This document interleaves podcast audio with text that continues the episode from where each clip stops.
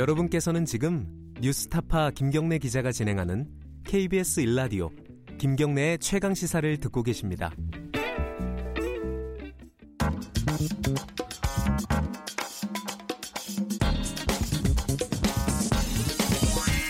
뉴스의 재발견.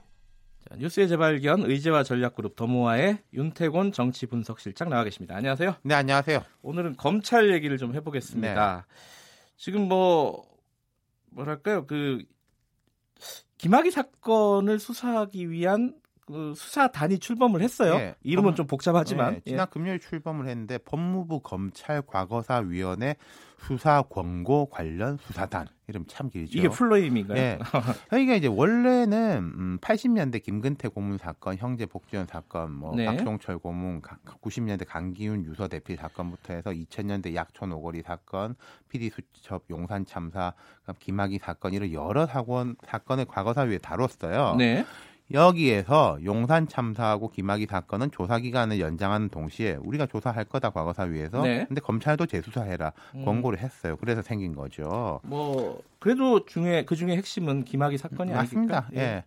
이게 특수통 출신인 여환섭 청주지검장 단장으로 해서 십수 명의 검사를 구성하는데 여기 집중할 거예요. 중간 음. 보고 단계 없이 총장에게만 직접 보고한다 그러네요. 예. 예. 특검 얘기는 쑥 들어갔어요. 그렇죠. 그러니까 처음에는 뭐 특임 검사, 특검, 특별수사팀 여러 이야기가 나오다가 이게 사실상 특별수사팀으로 된 겁니다. 네. 애초에 특검 이야기가 나온 거는 이제 뭐 여당 주변에서 나온 거죠. 네. 그러다가 한국당에서는 특검 하려면 다 하자. 손혜원, 김태우, 드루킹 뭐다 예. 하자 이랬지 않습니까? 예. 예. 그거 그 이- 여당에서는 그렇게 얘기하더라고요. 그렇게 하면 다 하지 말자는 얘기 아니냐 그렇죠. 결국은. 예. 근데요. 한국당에서 이런 기류가 없진 않았어요. 이 김학의 건에 대해서도 검찰 수사보다는 특검이 나을 수 있다. 한국당에서요. 그렇죠. 검찰하고 경찰은 현 정부의 통제를 받지 않냐. 네. 그 한국당 인식에서요. 예. 근데 차라리 김학의 건이라도 단독으로 특검하는 게 우리 입장에서는 조금 더 나을 수 있다. 이랬는데 음흠. 단독 특검 소리는 결국 안 나왔습니다. 이게 좀 네. 흥미로워요. 그리고 박상기 법무장관도 초반부터 줄곧 특별수사팀 이야기를 했어요. 음흠. 뭐 우려는 알지만은 특별수사팀이라고 해서 객관적 수사를 못하라는 법은 없다. 그러니까 네. 특검을 배제시켜 놓고 이야기했단 말입니다. 예. 지금 특검법을 보면요, 꼭 국회에서 추천하고 이런 절차가 아니더라도 법무장관이 특검을 개시할 수 있어요. 그렇죠. 근데 안 했거든요. 음흠. 여당도 처음엔 특, 특검 이야기 좀 하다가 그 다음에는 별 말이 없었어요. 다들 특검 얘기 처음에는 조금 하고 나중에는 다 슬금슬금 특검 얘기를 그렇죠. 안 하게 된 셈이 뭐, 예, 돼버렸네요. 어영부영 해가지고 아무 말 안 하면은 자동으로 검찰로 넘어가는 건 다 알고 그렇죠. 있었는데 그렇게 된 거죠. 그럼요. 특검을 하면은 제일 싫은 사람이 누굴까요? 어 김학이 제 생각엔요. 예. 검찰입니다. 검찰. 검찰 자체가 싫다. 그렇죠. 예. 이 김학의 사건의 쟁점이라는 게 그러니까 뭐 성폭력 여부나 예. 그다음 뭐 뇌물수수 여부나 이런 이제 사건의 단초가 된 것 말고 권력과 연계되는 걸로 보자면 한 세 가지 정도 될 겁니다. 첫 번째 김학의 동영상 부분이 정식 수사 전에 이제 뭐 내사 혹은 첩보 단계 김학의 차관이 임명되기 전 단계에서 뭐 청와대 보고가 됐냐 안 됐냐 예. 뭐 야당에 먼저 흘러 들어간 거 아니냐 이런 이 전 단계가 음, 있는 거죠. 이게 박영선 의원으로 촉발된 얘기죠, 그렇죠. 이게. 이걸로 해서 당시 이제 박근혜 정부 때 민정수석실 인사들 예. 전부 검찰 출신이에요. 하고 경찰 출신들 간에 공방이 지금까지 벌어지고 있지 않습니까? 뭐 보고를 했다 안 했다 이게 제대로 된 보고가 아니었다.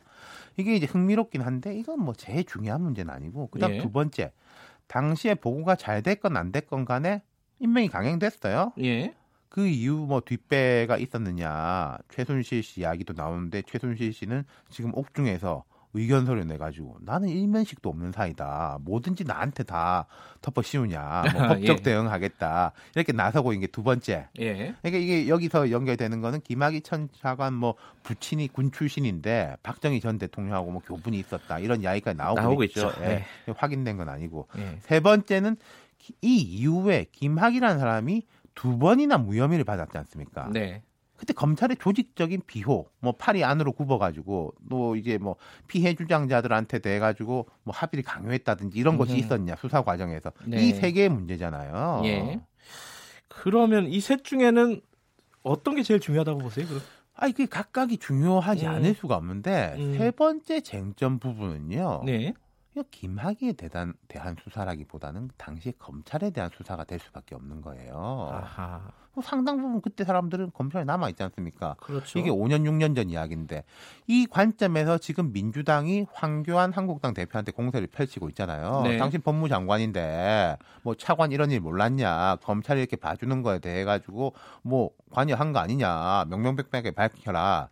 근데 황교안 대표 쪽의 이야기 들어보면 이 사람들이 이제 믿는 구석이 하나가 있어요.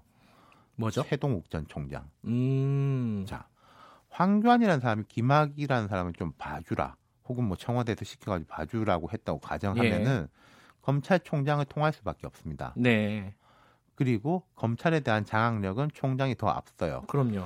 근데 지금 또 최동욱 전 총장은 뭐랄까 좀 이미지 메이킹이 범친 여권이라고 해야 되나? 뭐 이렇게 또 돼 있는 게 있잖아요. 어찌어찌 하다 보니까 그렇게 된 네. 거죠, 이거는. 그러니까 이제 황교안 대표는 맨날 그러거든요. 아니 왜 나한테만 그러냐? 최동욱한테 가서 물어봐라. 음. 근데 실제로 최동욱 전 총장에 대한 이야기는 단 하나도 안 나와요. 예. 근데 만약에 다시 돌아가서 특검이 설치가 된다고 가정하면 분명히 이번 특검은 판사 출신이 될 겁니다. 아, 그렇잖아요. 검, 검찰 검사들을 그럼요. 주로 수사를 해야 되기 예. 때문에 예. 판사 출신 특검 전례도 있어요. 그 음. 이명박 전 대통령 때 네. 내곡동 특검이 이광범 특검이었는데 예. 그럼 그 판사 출신이 검찰에 들었다 놨다 하지 않겠습니까? 예. 무슨 그림 하나가 딱 떠오르죠. 검찰이 법원을 수사했던 전례가 있죠. 그렇죠. 이번에 사법농단 사건에 대해서 법원에 들었다 놓았다 했지 않습니까? 네. 세 자리 숫자, 100명 넘는 숫자의 전현직 판사에 대해서 구속, 음. 불구속 기소, 징계 통보를 했어요. 어떻게 생각하면 요번에 거꾸로 그럼 판사들이 검사들을 한번 들여다볼 기회가 될 수도 있었다. 그렇죠. 그래서 제가 예. 좀 아쉬운 게요. 예. 이번에는 비검사 출신, 뭐 판사 출신 혹은 변호사 출신 특별검사가 이 사건과 관련해서 검찰이 샅샅이 파헤치는 게 좋지 않았냐. 음흠. 법원 입장에서 보면 아픈 일이지만은 이 사법농단 수사를 통해서 우리도 성역이 아니다. 음흠. 우리도 누구한테 감시와 조사를 받을 수 있다. 예. 이런 뼈아픈 깨우침을 얻는 계기가 됐거든요. 예. 그래서 그 이후에 뭐 당장 검찰 수사의 관행과 조서 증거 능력에 네. 대해서 법원에 대한 성찰이 나오는데 예. 검찰도 마찬가지죠. 좀 이- 아깝네요. 예. 그죠? 그러니까 네. 좀 외부. 수술 때올 기회가 있었는데 아유, 진짜 끝나가요? 여기까지 듣겠습니다. 네. 더모아의 윤태곤 실장이었고요. 2부 여기까지 하겠습니다. 3부에서 뵙겠습니다.